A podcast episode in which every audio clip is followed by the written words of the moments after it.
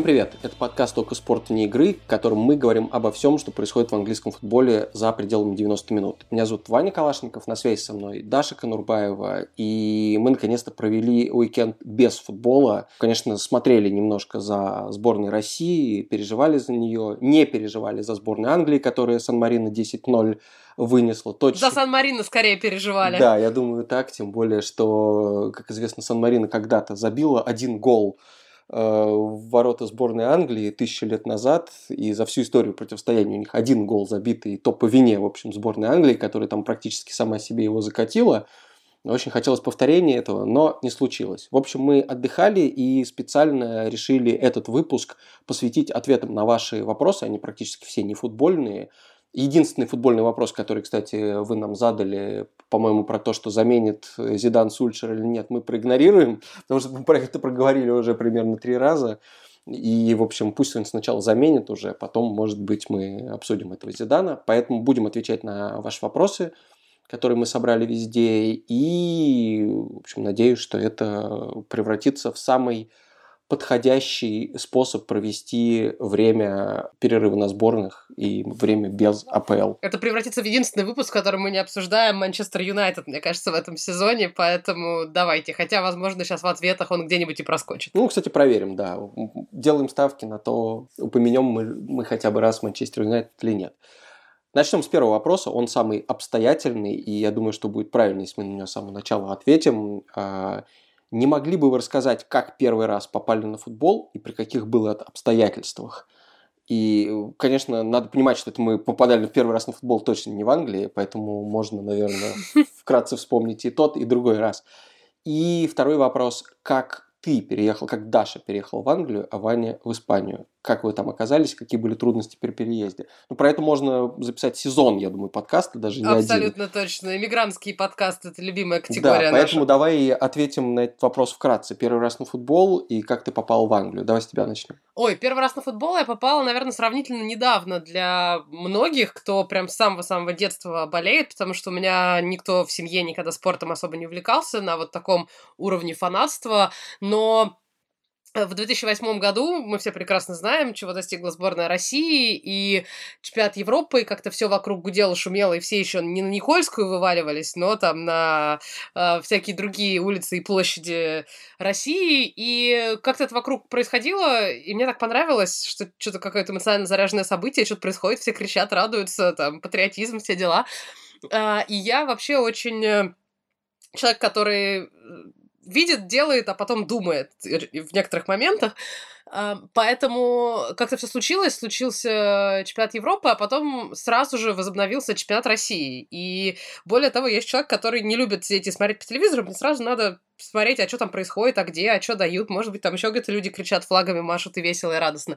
А чемпионат России тогда, по-моему, игрался по системе еще весна-осень. И поэтому практически сразу там возобновился чемпионат, и он возобновился перенесенным матчем ЦСКА «Зенит» в Старых Лужниках еще.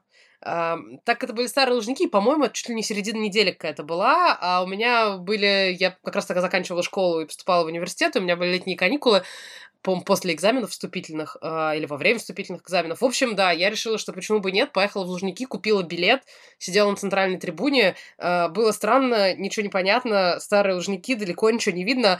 Э, после этого совершенно внезапно, через пару месяцев, я начала болеть за московский локомотив Рахимова. И, в общем, как это случилось в моей жизни, абсолютно непонятно. То есть нет никакого Я рационального... думаю, лужники нанесли тебе травму просто, Старые лужники не лучшее место для просмотра футбола, то есть, ты думаешь, прям скажем. То, что, что я потом начала болеть за Локомотив Рахимова, который, я напомню, то ли седьмое, то ли девятое место занял в 2008 году, что это был такой PTSD, да, в общем, посттравматический синдром абсолютно точный. Сто процентов, это отрицание, да. В состоянии контуженности некоторые я принимала, видимо, эти решения. Эм, да, в этом плане первый поход на английский футбол э, случился чуть более радостный. Я поехала в 2015 году. Мне кажется, что сюда же можно приплести историю, как я переехала в Англию. Я приехала сюда учиться изначально в магистратуру. И пока училась, э, вокруг был уже футбол. Э, попасть на АПЛ, на Еврокубке было достаточно сложно. Я почему-то решила, что почему бы мне не поехать на товарищеский матч сборной Джерарда против сборной Каррагера на Энфилде. Э, это был март 15 года, при том, что это было уже понятно, что это был прощальный матч э, там Джерарда, который заканчивал все, что можно. Э, матч был благотворительный, я поехала туда без аккредитации, без билета. Когда ломанулась в кассы, мне сказали сразу, что это вообще невозможно, вы что, с ума сошли, все билеты были раскуплены давно, но мне повезло как-то, что вот в тот момент, когда стояла возле касс, кто-то снял бронь с одного из билетов, и мне за те, по 10-20 фунтов. Ну, там какая-то была символическая цена, потому что матч был благотворительный, и все деньги шли тоже в какой-то чарити потом. Вот, мне достался билет на центральную трибуну, еще не перестроенную центральную трибуну Энфилда, которая была с этими балками, как на всех старых стадионах, как положено. Uh, вот, и там uh, были все легенды Ливерпуля, и Торрес, и Суарес. И... Я недавно этот матч вспоминала, и было прям очень так как-то ностальгично. И в итоге вот как-то так все это и оказалось, и получилось внезапно. Тут важно сделать ремарку, не пытайтесь это повторить. Вы нас иногда просто спрашиваете, Абсолютно точно, как, да. как доставать билеты на матч, как попадать на матчи. Мы всегда отвечаем, что мы плохие советчики, потому что по аккредитации в основном ходим, но вот, вот так делать не надо. Это прям большая удача, большое везение. Приезжать на удачу в город, где вы не понимаете при этом абсолютно ни слова, потому что после всего лишь двух месяцев жизни в Англии невозможно было понять, что скаутеры говорят. Я уже после семи лет практически ничего не понимаю. А, поэтому, да, как-то было тяжеловато, но вот а, такая, такая получилась удача. А, по-моему, второй раз я попал на футбол, кстати, тоже примечательная история, чтобы за зациклилась, да, скажем так, вся, вся эта моя длинная байка, я попала на АПЛ первый раз э, благодаря Славину Биличу. Он тогда тренировал э, Вест Хэм, еще на старом Аптон парке, а я Билича знаю еще про, по его работе в Локомотиве, и я ему тогда написала по какому-то там старому номеру, или я достала там через бывшего переводчика его тогдашний номер, и говорю, Славен, вот я, значит, в Лондоне, можно ли как-то что-то сделать? Он с радостью, да, оставил мне билеты, и это был, по-моему, еди- мой единственный раз на старом Аптон-парке, но я очень горжусь этим, э, этим experience ом. И, видимо, после этого момента недолюбливаю новый стадион Вестхэма. У меня похожая история с э, российским футболом, вообще с первым походом на стадион. Немножко был э, по-другому, такая классическая история, когда отец ведет на футбол сына, и, собственно, я так пошел с папой на стадион. Это был матч «Динамо Арарат», Э, я думаю, люди сделают вывод, в общем, в, какой, в каком веке это вообще было, да. Вот. И, соответственно, на старом э, Динамо, и мне тоже не понравилось. И я, причем на контрасте, я тогда как бы в этот же год увлекся футболом, посмотрел чемпионат мира, и, как ни странно, чемпионат мира по телевизору произвел у меня гораздо большее впечатление, чем матч Динамо-Арарат на Динамо. И с тех пор я вот сначала именно смотрел просто международные турниры, очень хорошо помню там чемпионаты мира э, в 90-х, Европы, чемпионаты и так далее, и был абсолютно равнодушен к российскому футболу, ходил туда вот буквально раз в несколько лет, и именно из-за этого ни за кого так и не начал болеть. Вот. А когда начал работать э, спортивным журналистом и так далее, уже проникся больше куда живым футболом, стал ходить на футбол. А про первый матч я даже как-то рассказывал в этом подкасте. По первый матч в Англии это был э, первый домашний матч Андрея Аршавина за Арсенал – в 2009 году. Закончился он, естественно, со счетом 0-0, но все были дико счастливы, там, потому что Аршавин дебютировал, люди на улицах буквально зазывали, я вот такого давно не помню, кричали, что быстрее заходите, проходите стюарды около стадиона, Аршавин играет. То есть вот это вот чувство, когда ты приезжаешь впервые на английский футбол, и, и, и все люди больше всего хотят увидеть российского футболиста, я что-то как-то сейчас это себе не представляю. Заметь, тоже же практически вот после 2008-го, да? Да. Как, как э, ты очаровывалась э, Рахимовым, локомотивом Рахимова, я в этот момент, значит, полюбил английский футбол и, э, главное, живой experience. Так что тут, да, забавное совпадение. А в Испании я оказался по работе, собственно, как и в Англии перед этим. Сайт sports.ru запускал международные приложения, международный проект, который до сих пор идет. Приложение на иностранных языках про футбол. И, собственно, вот так я добрал, добрался до Барселоны и остаюсь здесь до сих пор пока что. Ну, а я сменила, видимо, Ваню на посту ответственного и дежурного по, по Англии на sports.ru, да, потому что Все так, так получилось, что, мы, раз... что вот мы разминулись да. с тобой на пару месяцев. Я приехала, ну, сначала учиться, а потом уже работать, э, тоже спортивным журналистом. Но вот когда я приезжала учиться, я приехала в январе, а Ваня уехал, когда, в марте, в апреле или как, когда, в 2015 году? Да, в феврале, по-моему. Поэтому пост сдал, пост принял. Англия, в общем, всегда будет под, э, под присмотром. Следующий вопрос, э, смежный на самом деле. Следите ли вы за командами из низших лиг чемпионшипа? Ну, то есть подразумевается, наверное, не только чемпионшип, но и сильно-сильно ниже. Если да, то какая команда произвела на вас большое впечатление? Потому что в низших лигах очень необычная атмосфера. И были ли на таких матчах? Я сразу скажу, что нужно, во-первых, немедленно пойти в YouTube найти э, канал э, нашей коллеги и подруги Маши Макаровой, он называется «Нон-блог», и вот она, собственно, по-моему, главная специалистка по всем этим делам, потому что она на куче матчей была, снимает там сюжеты и вообще как-то вот представляет условно говоря, чем ну, сможет отличить стадион седьмого дивизиона от стадиона восьмого дивизиона, я думаю, довольно легко и знает большинство историй, которые с этим связаны. Ну, у нас тоже, конечно, были. Я... Один из первых моих походов был на матч команды тогда пятой лиги. Сейчас она поднялась уже в футбольную лигу и, в общем, довольно уверенно идет э, вверх по вот этой вот пирамиде. Это команда Forest Green Rovers, и она знаменита тем, что у нее владелец такой яростный приверженец э, какого-то экологичного образа жизни, э, вегетарианец, э, хиппи и так далее, который просто очень сделал много денег, в том числе на как это по-русски называется, renewable energy, energy ну, на чистой энергии, да, на всяких солнечных батареях, ветряках. Возобновляемой, да. Да, возобновляемой энергии и вкладывает эти деньги в клуб. Э, просит э, игроков не есть красного мяса, а болельщиков есть вегетарианские бургеры. Вот я туда приехал, попробовал вегетарианский бургер, посмотрел на все это, было довольно забавно. Ну и был на, естественно, большом количестве матчей низшей лиги, но на этот мне больше всего запомнилось. У тебя есть какой-то самый запоминающийся поход на низшую лигу? Это была сейчас минутка рекламы результатов саммита в Глазго по защите окружающей среде, видимо, от нашего подкаста с возобновляемой энергией и всем остальным. Э, я не могу сказать, что я прям эксперт по сильно глубинам английского футбола, но кроме моей э, невероятной необъятной любви к Джейми Варди и его э, великому прошлому, я, у меня локал клуб это Милуол. Я живу в 15 минутах ходьбы от стадиона Милуола. Не то чтобы я часто на нем бываю, по-моему, я дважды была на их матчах. Э, и один раз это было очень скучно, э, когда они в середине недели играли с Халом Слуцкого. А вот второй раз был прям крутой. Они в 17-м, по-моему, году с Лестером играли в Кубке Англии. И вот это был полный такой Millwall experience, когда стулья кидали, когда был pitch invasion. В общем, прям все как надо и было очень красиво. Я не то, что слежу за Милуолом, естественно, как бы за всеми э, перипетиями, но иногда мне приятно говорить, да, что это вот моя, моя local, э, local team пару лет назад я следила за Барнсли, который сейчас э, внизу в самом чемпионшипе. Это вообще команда, которая болтается между Лигой 1 и чемпионшипом. Дело в том, что я в первые свои годы жизни в Англии э, жила с э, ребятами, э, моими соседями по квартире, как э, здесь это принято, все делят жилье, как Шерлок Холмс и доктор Ватсон.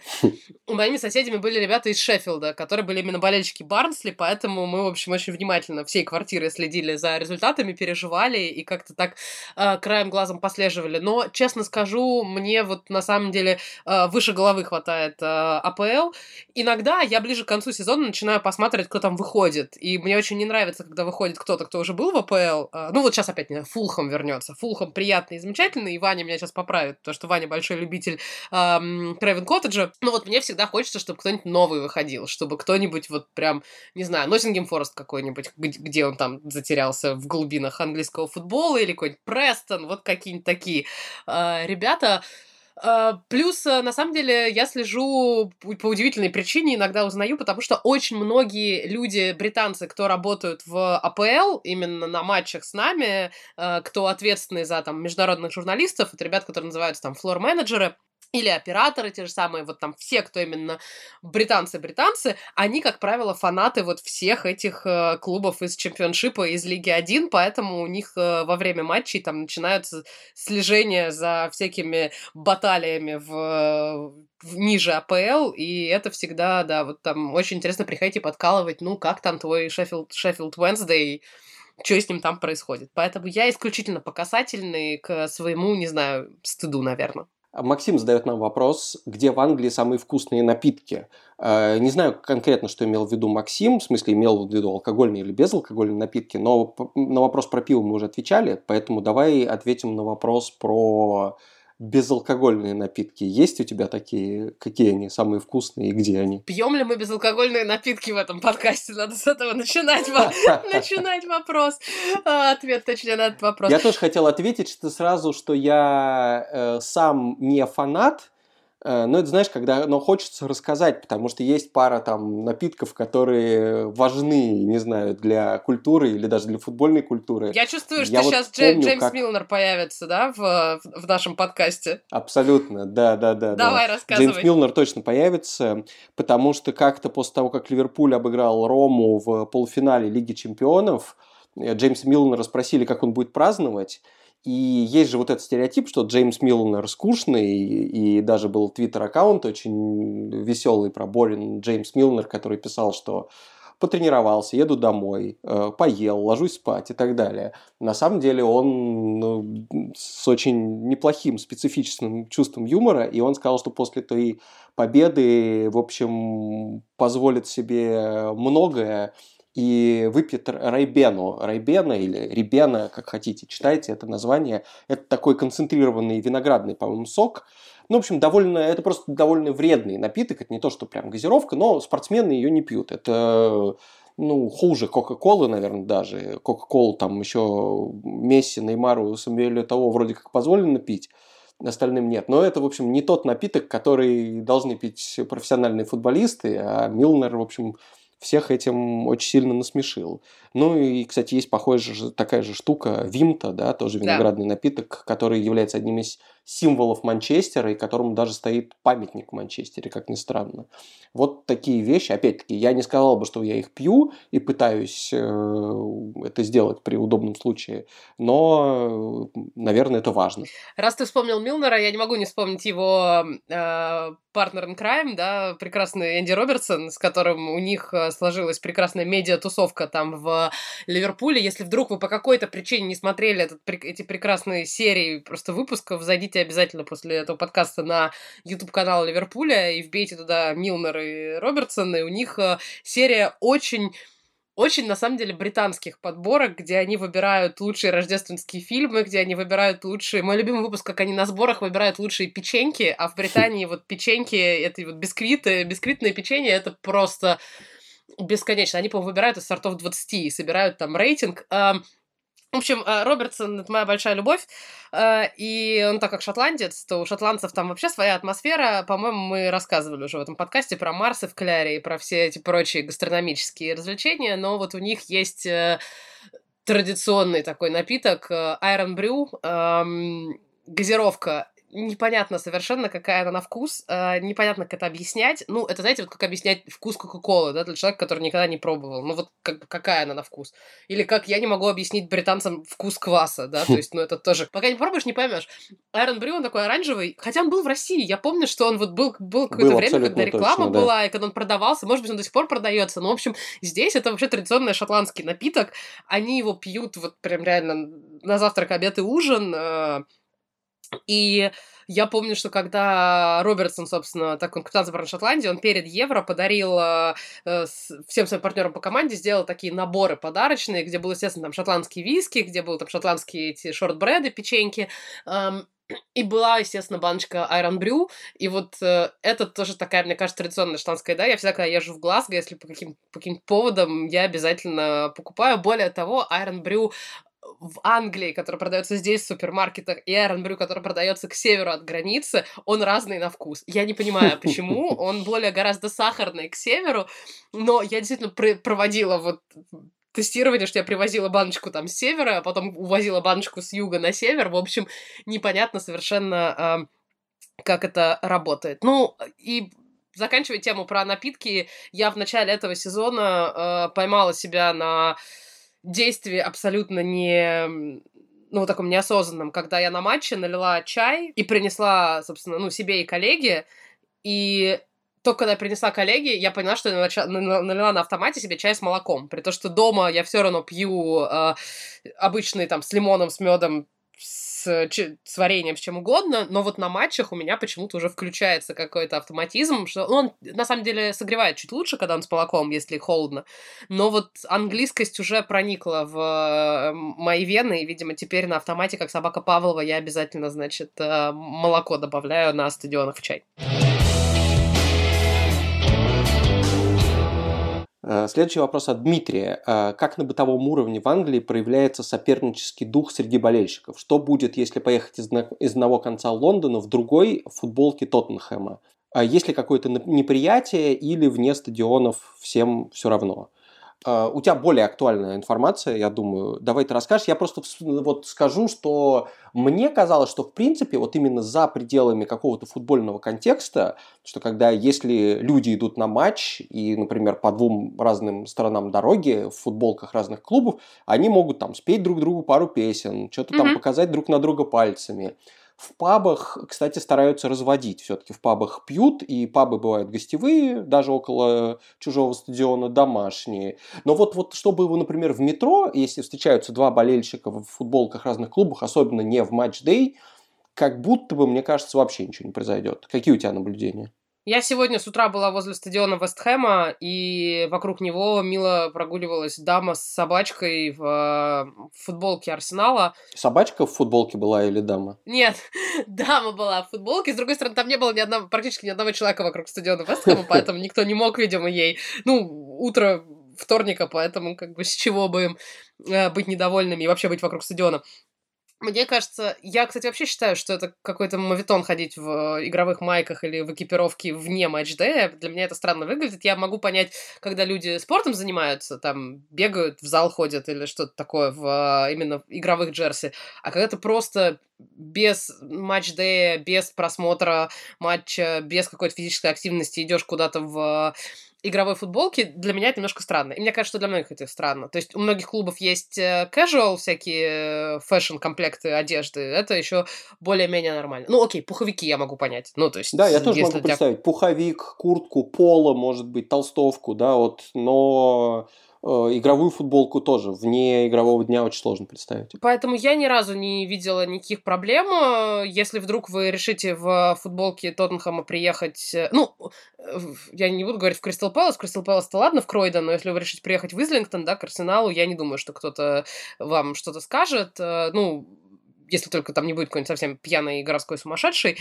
Но без проблем ходите в чем душе угодно. По моим ощущениям, за последние годы даже и в матч-дэй особенно не было никаких э, больших эксцессов. Все все понимают, что если ты начнешь орать на кого-нибудь в другой майке перед матчем, ты просто до матча не дойдешь. А после матча, ну, что орать? Уже просто иди в паб и пей, как бы от радости или, или от горя. Так что нет, не бойтесь, носите, что хотите.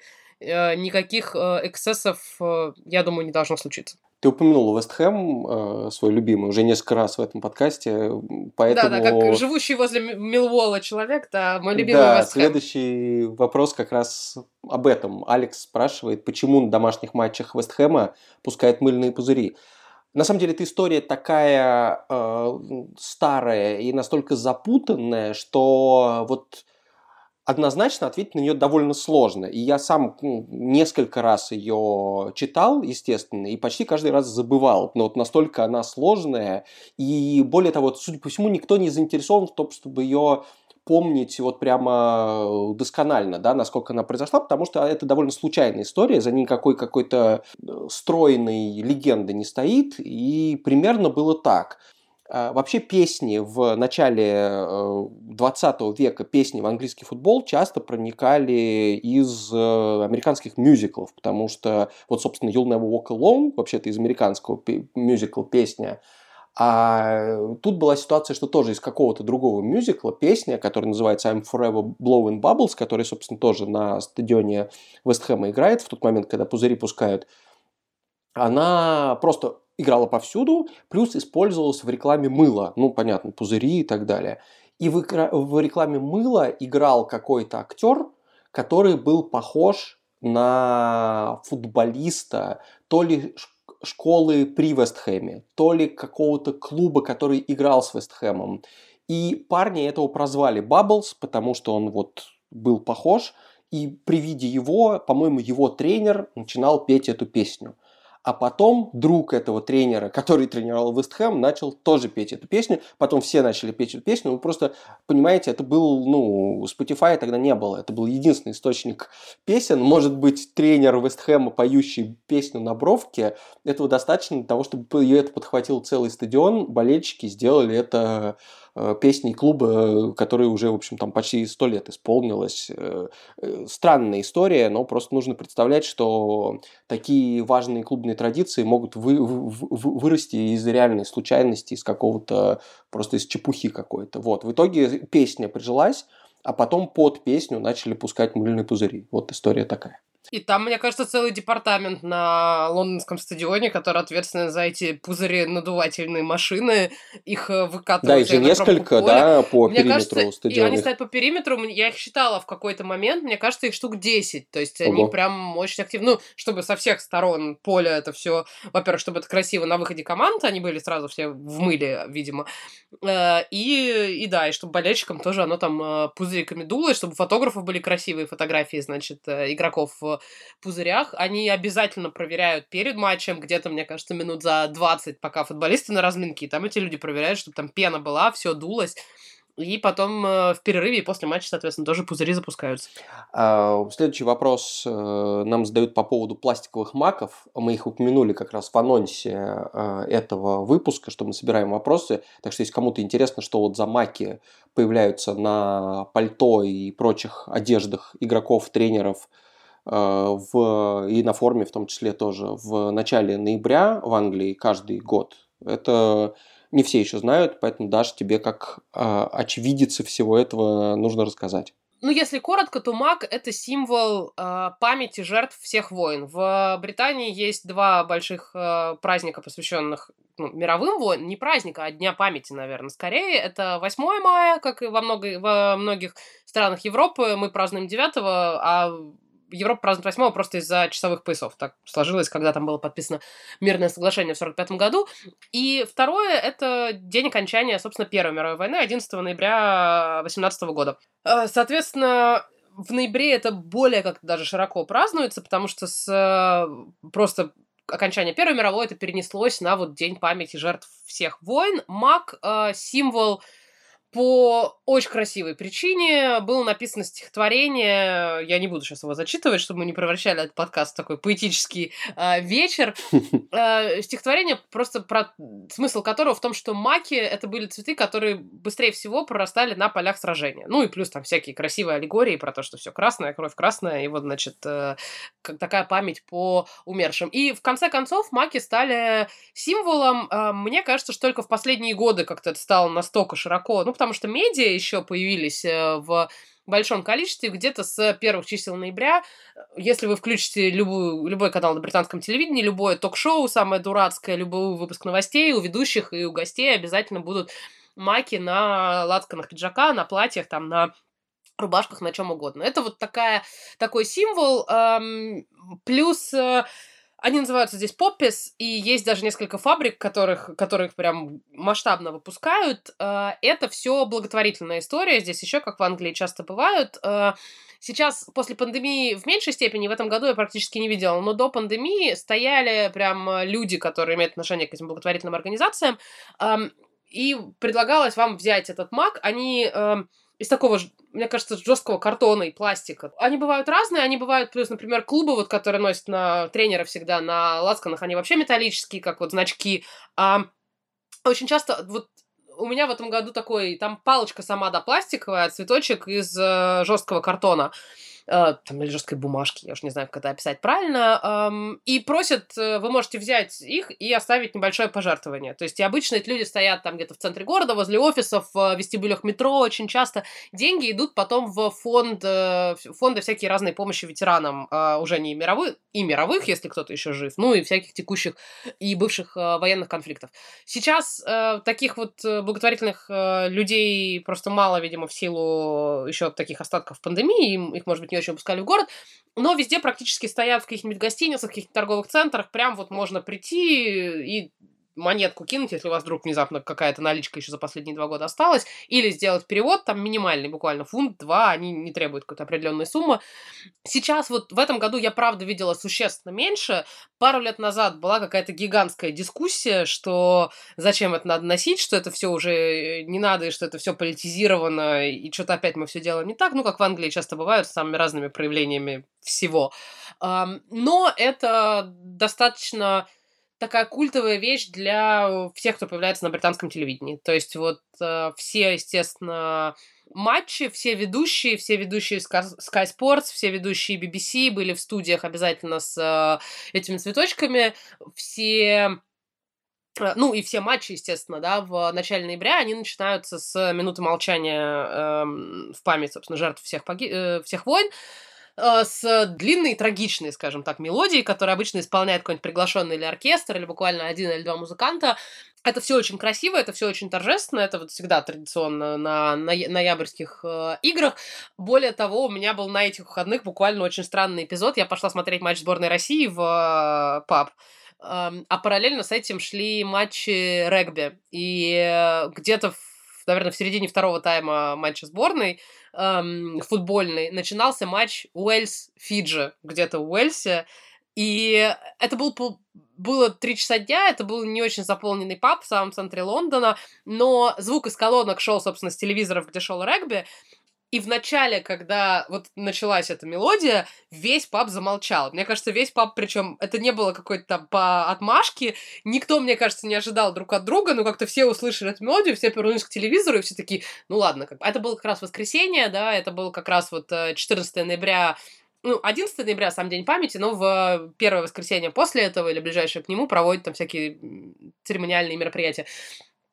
И как-то весь пап замер, и, в общем, как-то я такого уровня британского патриотизма давно не видела, как-то когда эта мелодия, она прям минуту шла, закончилась, весь пап так похлопал, и потом начал, значит, смотреть э, дальше все свои виды спорта на разных мониторах, но как-то, как-то, да. Я в этом сезоне тоже примазалась, и я когда была на матче Лестер-Спартак в Лестере, э, там в лобби гостиницы были эти маки, и я как на, автом- на автомате взяла, на шарф себе зацепила, и мне кажется, я была одной из немногих э, международных бродкастеров, кто ходил, собственно, с этим маком вот в начале ноября. Британцы, конечно, все были, то есть все, вот, кто там работает на премьер-лигу и так далее, и в телевизоре. А вот международные бродкастеры как-то, ну, видимо, это требует дополнительных объяснений в эфире, но я вот галочку поставила, выполнила э, свой, не знаю, долг перед э, Британией. Ну, вообще, да, были моменты, когда вокруг этого какие-то довольно оживленные, скажем так, и накаленные, что ли, дискуссии велись, особенно когда Джеймс Маклин, ирландский футболист, э, отказывался на форме носить этот маг, потому что он вырос там на буквально на, на границе раздела Северной Ирландии и Ирландии, и, собственно, для него британская армия, для его семьи это негодяи и, в общем, враги в каком-то смысле, поэтому он отказался это делать. А, но, в принципе, я скажу, что это символ все-таки не разъединяющий общество, а скорее объединяющий. Как нету, на самом деле, какого-то прям мощного накала вокруг него. Кто-то может там что-то говорить про колониализм и говорить, что британская армия, в общем, там полмира захватила, и смотрите, что сейчас с нами стало. Но это прям редко бывает. Иногда бывает, но редко, и футбол практически не просачивается, поэтому как будто кажется, что в футболе это довольно мирная традиция, которая никого не, э, не раздражает регулярно, скажем так. Следующий вопрос Алексей задает э, нам обоим, но отвечать скорее придется тебе. Самое странное поведение у интервьюированных вами игроков-тренеров. Кто это был э, и что это делал? У меня есть одна история, собственно, из, не знаю, пяти, наверное, в моей жизни, когда я брал у кого-то интервью.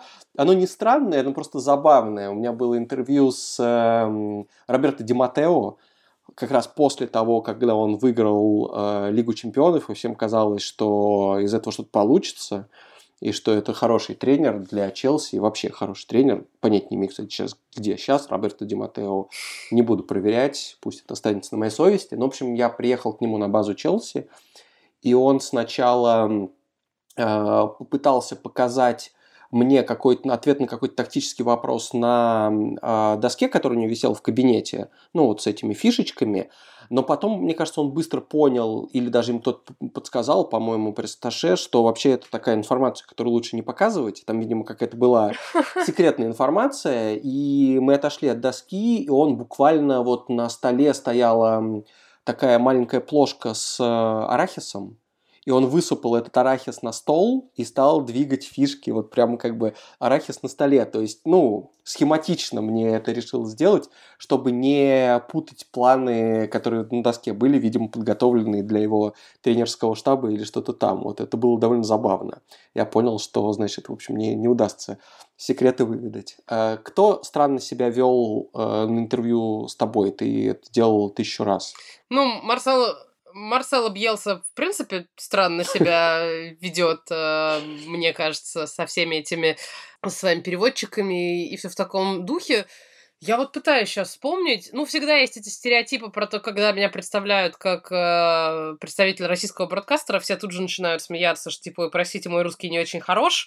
Э, и это такие э, э, самые стереотипные шутки из э, возможных. Э, но при этом я очень удивилась, когда я брала интервью Нгола Канте пару сезонов назад на тренировочной базе Челси. Он тоже так сначала, значит, простите, мой русский не очень хороший. Я ему говорю, ну как же, Нгола, вы вот только что чемпионат мира выиграли, как бы в России провели там полтора месяца.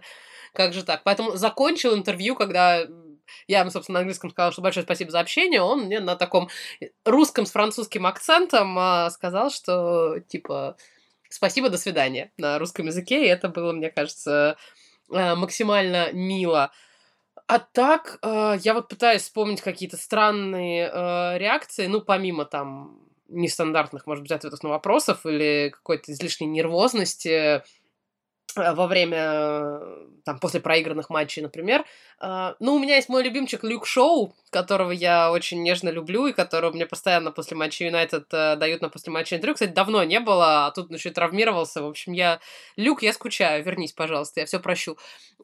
И он очень часто его, ну, не прям с поля, ну, то есть явно, что кто-то из футболистов, например, их выводит уже после душа, и они там в более-менее такой casual одежде, ну, или там тренировочном костюме. А Люка Шоу всегда вот он прям типа с поля, еще весь такой немножко в мыле, просто там куртку, например, накинет. И у него какая-то э, я понимаю, что когда ты футболист стоишь перед микрофоном, и тебе непонятно, куда руки девать. И, у, может быть, все это делают, но вот Люк Шоу постоянно дергает то футболку, то шорты, то как бы... И это обычно не видно в кадре, потому что кадр как бы снимает, где-то, наверное, там по, ну, там, более-менее средний план. А, ну вот за кадром это смотрится, и мне всегда кажется, господи, если взять там кадр крупнее, пожалуйста, перестань, вот знаете, как это иногда спортсмены делают, вот подтягивать шорты наверх, как бы вот эти штанины.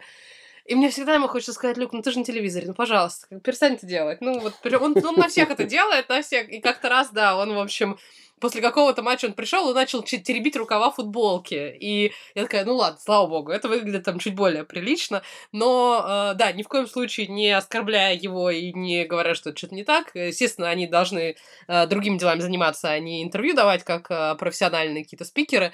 Но вот это, наверное, единственное такое не совсем стандартное поведение перед э, камерой во время интервью. А в целом, э, мне кажется, что сейчас это... Чем, чем дальше, тем больше медиаслужбы клубов э, понимают, кто себя нормально ведет, а кто может выкинуть какой-то какой-то финт ушами. А, ну финт ушами, здрасте, мы обсуждали это в прошлом сезоне. Жозе Мауриньо же, конечно же, конечно же, Жозе Мауриньо, который влез в эфир после матчевого интервью, после после лондонского дерби э, в прошлом сезоне э, на, собственно, стадионе Тоттенхэма, когда Сон забил прям очень крутой гол, и Сон, собственно, давал это интервью, и Мауриньо влез в кадр, э, приобнял его, и на ухо ему так громко сказал, типа, «Шити гол!» Типа, хреновый ты, простите, гол забил. А, эм, а потом еще раз наклонился к микрофону и повторил это. И я Чтобы тут все же... уже услышали, наверняка. Да, да, и я тут же всем написала, значит, в редакцию, я говорю, ребят, давайте, значит, это везде, и там соцсети и так далее. Там Жозе Марини, как всегда, значит, исполняет роль, роль клоуна, после чего, где-то, наверное, в этот момент, когда я там писала всем в редакцию, ко мне подошел абсолютно белый просто сотрудник пресс-службы Тоттенхэма, с вопросом, это у вас в прямом эфире было? Я говорю, ну да, это уже в эфир вышло. Он такой, блин, это никак нельзя вырезать. Я говорю, ну это после матчевого интервью, куда мы его вырежем, как плюс это такой контент. И он такой стоит, И такой просто хватаясь практически за голову, говорит, such an idiot. Like, why he is such an idiot? Ну, типа, почему он ведет себя как, как идиот? Я говорю, слушайте, ну у вас же за Мауриньо главный тренер, что вы хотите? Вы хотите его цензурировать как-то там, пропускать только через, значит, э, слои э, отсева? В общем, да, э, служба, пресс-служба Тоттенхэма очень расстроилась тогда. Вообще я удивлен такой реакцией. Реально, это же только, только плюс. Это, от этого ничего плохого клубу никогда не может быть от таких штук. Я имею в виду, что если кто-то, ну, действительно, обвинять в этом можно только Мауринью, а для клуба это абсолютно здорово. Развеселили, в общем, как, как, как попали в повестку. В Тоттенхэме вообще там были очень сложные во времена Маурини, я так понимаю, какие-то медиа-отношения. Я брала интервью с э, Харри Уинксом на базе. Э, я спросила, в числе прочего, это было когда он при Маурини тоже, когда Уинкс не очень много играл, и в числе прочего, много говорили же, что у него такой испанский стиль, стиль игры, и я как-то так абсолютно без задней мысли, я говорю, не думали ли вы когда-нибудь, типа, поиграть в Испании? И он тоже, видимо, абсолютно без задней мысли мне ответил, что да, я не, ну, это футбол, как бы я не считаю, значит, никогда не говоря никогда, ничего не знаешь, типа, что в карьере случится, все это стандартный ответ на вопрос после интервью все, все тот же несчастный сотрудник пресс-службы Тоттенхэма эм, сказал, говорит, слушайте, а может вот это, типа, вырезать? Э, потому что, типа, если главный тренер увидит, что Уинкс не оставляет для себя опции поиграть в Испании, то, скорее всего, Уинкс в ближайшее трансферное окно отправится поиграть в Испанию, как бы.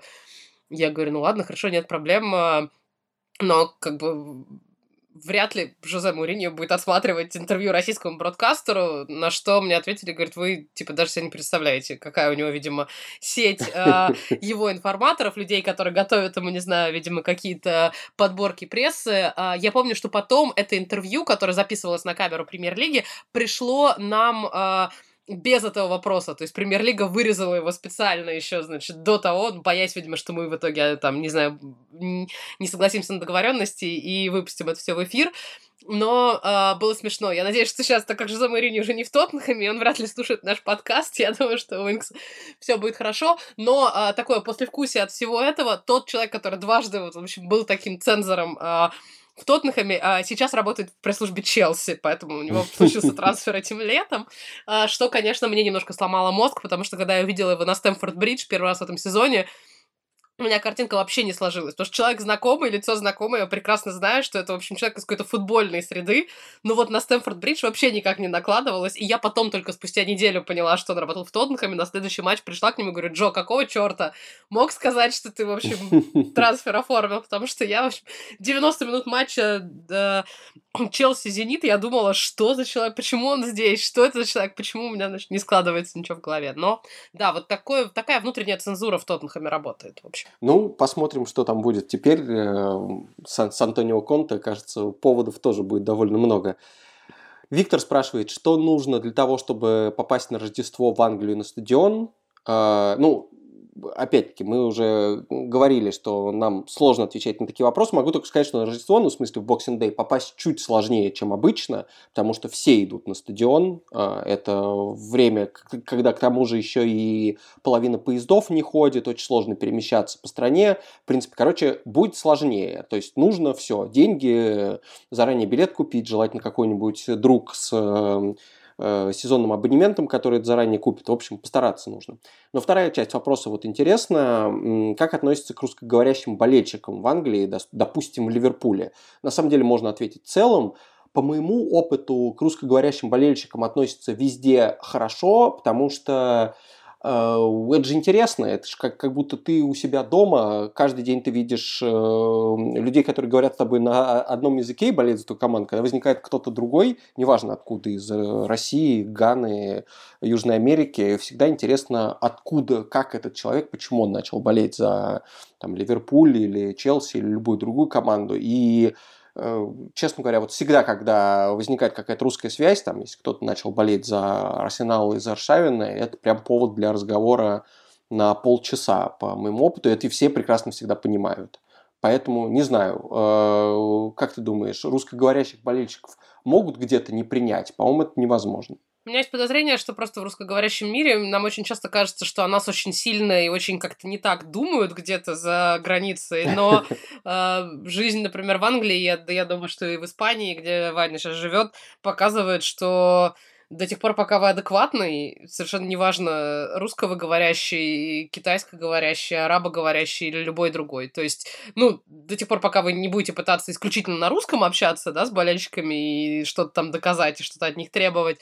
Э, нет, мне кажется, действительно всем интересно, и все люди адекватные, всем у, у меня никогда не было никаких проблем с болельщиками Лестера, например. Как бы всем очень, да, любопытно как так э, сложилось. Ну, большие клубы, мне кажется, у них меньше интерес к этому, потому что, ну, фанаты там Юнайтед, Арсенала, Ливерпуля привыкли к тому, что за них болеют по всему миру. Ну, с Челси тоже, в общем, более-менее понятно, как бы, когда у вас русский владелец, там у них есть стереотип, что в России болеют за Челси именно там из-за Абрамовича. Если вы болеете за клуб поменьше, то это всегда прям очень любопытно. У меня постоянно спрашивают, из России, за Лестер, почему, как так сложилось. Я об этом уже неоднократно рассказывала в этом подкасте и везде вообще, где меня спрашивают, они спрашивают об этом. Mm. Вот, но в целом прекрасно относятся. До сих пор, пока вы болеете за тот же клуб с болельщиками, которого вы общаетесь, то все, все окей. А вот э, если на матчах там э, наших клубов, э, ну, в смысле, российских клубов в Еврокубках с английскими могут быть некоторые там еще сложности и терки, но тоже, я думаю, что без каких-то эксцессов.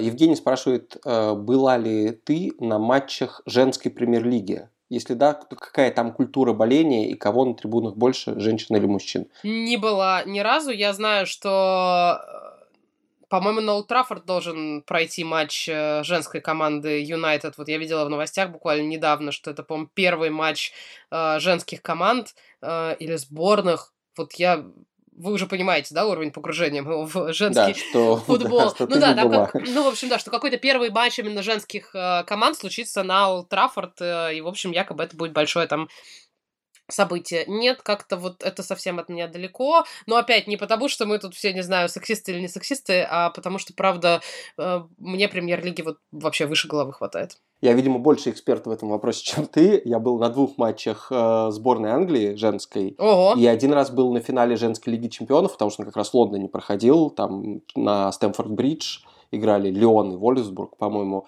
А на матче э, сборной Англии был ходить довольно интересно. Один был крутой для женского футбола, потому что Англия с США играла, это прям матч уровня, там, я не знаю, Бразилия-Франция, да, в мужском футболе. То есть это реально две топовые сборные. Был классный матч на стадионе Лейтон Ориента. Э, и там было прям ну, много народу, насколько я помню, что-то типа там, ну, не знаю, несколько тысяч но, но, а потом был очень э, сильно и, и хорошо разрекламированный матч, по-моему, году в 13 или 14 а, то есть после Олимпиады, где было такое торжество заполняемости Уэмбли на матчах как раз-таки э, женского футбола, и был потом матч сборной Англии и Германии, и вот, по-моему, на Уэмбли пришло то ли 30, то ли 40 тысяч человек на этот матч, и, и они, это было, по-моему, практически столько, сколько пришло на матч товарищеский сборной Англии мужской с Норвегией, ну, который никому прям не был нужен. И вот я помню, что тогда все говорили, вот он перелом наступил, смотрите, вот женский футбол сейчас догонит мужской, но для женского футбола это был супер топовый матч, который Англия безнадежно проиграла. И потом, я помню, все эти надежды на равенство разбились о то, что, по-моему, то ли что-то не перекрыли после а, матча, то ли не пустили дополнительных э, автобусов и поездов с Уэмбли. Я помню, что это превратилось в какую-то невероятную гигантскую пробку и транспортный коллапс, которых на мужских матчах уже научились решать, а для женского просто забили, как будто бы не заметили, что его не было и не верили, что туда там 30 тысяч человек придет.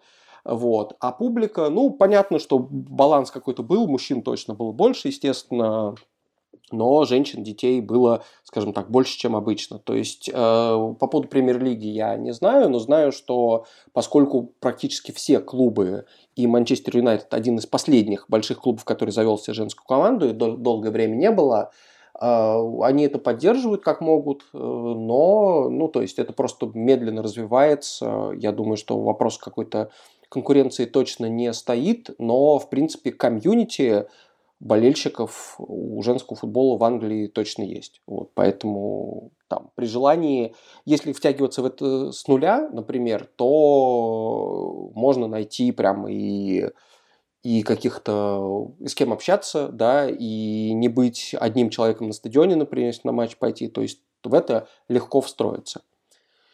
Следующий вопрос, наверное, нужно в два объединить. А, меня спрашивают, пишу ли я новую книжку, видимо, имея в виду как бы продолжение или что-то, что, потому что была уже одна книжка про английский футбол, и Алексей спрашивает, какие у нас книги о футбольной и околофутбольной тематике любимые. Я сразу отвечу, что ну, не, нет, не пишу, потому что это все-таки было связано непосредственно с английским футболом.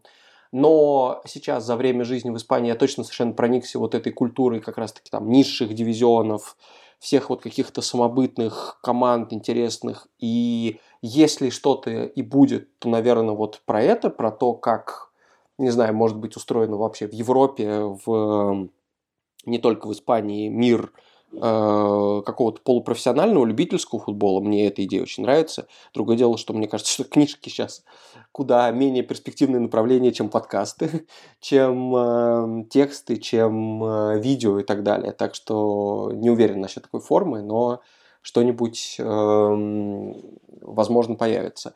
Можешь ли ты посоветовать какую-нибудь свою любимую футбольную книжку? Может быть, одну, потому что иначе у нас подкаст кончится. Ну, у меня есть, э, я вот смотрю, на самом деле, что у меня лежит буквально на полке возле кровати, что я перечитываю или как-то регулярно там прочитала буквально недавно. А, у меня есть две, наверное, книги, которые я прочитала с большим удовольствием. Опять надо иметь в виду, что я что-то не очень сильный книга чит в последние месяцы и годы, но вот это прям зашло мне. Опять э, э, снова Энди Робертсон появляется в этом подкасте. У него вышло после победы Ливерпуля в чемпионате, у него вышла биография, ну, точнее, не его биография, вот это как традиционные биографии футболистов, да, как я рос, на какого футболиста вы равнялись, кто был вашим кумиром и все дела. А вот просто описывающая чемпионский сезон. Книга очень зайдет всем фанатам Ливерпуля. Э, потому что вы будете вспоминать все эти прекрасные матчи, выигранные на последних минутах, и заново все это переживете. Она очень живым языком написано. То есть я знаю, как говорит Робертсон на послематчевых интервью, я знаю, как он говорит во всех там телевизи... ну, программах э, телевизионных того же самого ливерпульского клубного телевидения. Э, вот ровно так же это и читается. Особенно если вас, э, вы слушали его интервью в, в оригинале, то вы книжку будете читать тоже с таким шотландским акцентом. Некоторым эм, очень прям э, легко и просто, и мне кажется, даже там сильного знания английского языка не надо, она вот правда очень так простецки написана.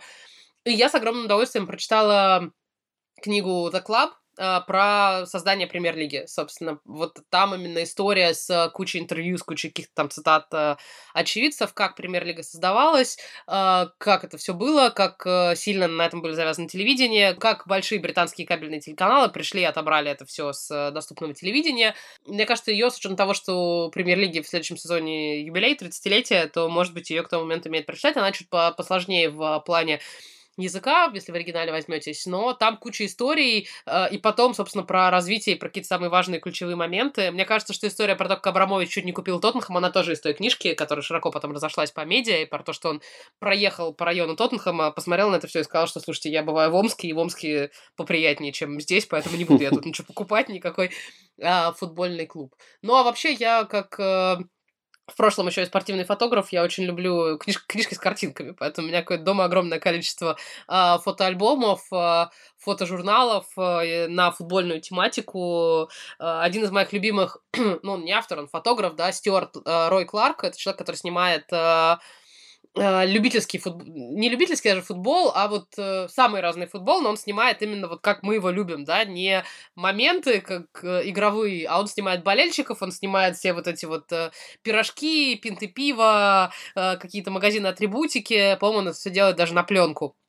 И делает он тоже вот 30 лет. И у меня есть его большая, большой фотоальбом, большая прям книга. А, он, кстати, мне написал на прошлой неделе, сказал, что у него в ноябре, в конце ноября выходит еще одна новая книга, и сказал, что мне, так я брала с ним интервью, у него интервью пару лет назад, что он мне пришлет свою новую книжку, поэтому я вот, да, с нетерпением. Все, что с картинками, это прям вообще все очень здорово и красивенько. Отлично. Я э, порекомендую из переведенных на русских э, книжку, которую, наверное, все знают. Она называется «Футболономика», но по-прежнему мне кажется, что там ей сейчас уже сколько, 11 лет, что ли, исполняется, и 11 лет назад она мне как-то открыла глаза на то, как можно футбол воспринимать. Немножко, возможно, она сейчас кажется устаревшей, потому что с тех пор мы научились воспринимать футбол как часть там э, каких-то политических, экономических, социальных процессов и больше видеть вот эту взаимосвязь. Но тогда это было какое-то откровение, что это не только вот спорт, а все, что вокруг него, иногда очень э, сложное и интересное. Вот поэтому я по-прежнему ее люблю. А из непереведенного на русский, наверное, это, кстати, похоже на вот ту книжку, про которую ты сказал, The Club, очень хорошую, кстати. Есть э, такой автор Джон Николсон, который э, полюбил футбол там в 70-х, наверное, и писал, э, написал, собственно, целую книжку о том, как вот после выигранного чемпионата мира в 66-м и вот до там 90-х футбол захватывал Британию и просто, что все абсолютно сошли по нему с ума и что он, ну, от политиков до хулиганов там всех э, каким-то образом увлек. Книжка называется We Ate All the Pies, то есть как бы тоже про пирожки. Вот. И подзаголовок, собственно, как футбол проглотил Британию целиком. Джон Николсон. Но теперь, к сожалению, мне кажется, немножко э, сошел с ума и пишет как раз вот книги, разоблачающие премьер-лигу, телевидение, и что вы украли наш футбол, теперь это значит шейхи, миллиарды, и вообще где дух старой школы, и, в общем, и раньше пирожки были вкуснее. Абсолютно. То есть вот сейчас он в таком духе высказывается, тоже какую-то целую книжку написал, ее мне уже было тяжело читать, но вот та про там, его юность и про то, как он влюбился в футбол, она очень честная, аутентичная и очень информативная к тому же. Так, ну и последний вопрос, который у нас остался, самый важный, мы его отложили на потом. Э, человек, скрывающийся под ником Билли, спрашивает, э, какие отношения у ведущих? рабочие или тили-тили-тесто. Я потрясен этой формулировкой, конечно. Скандал, интриги, расследования. Да, да давай свою версию высказывай.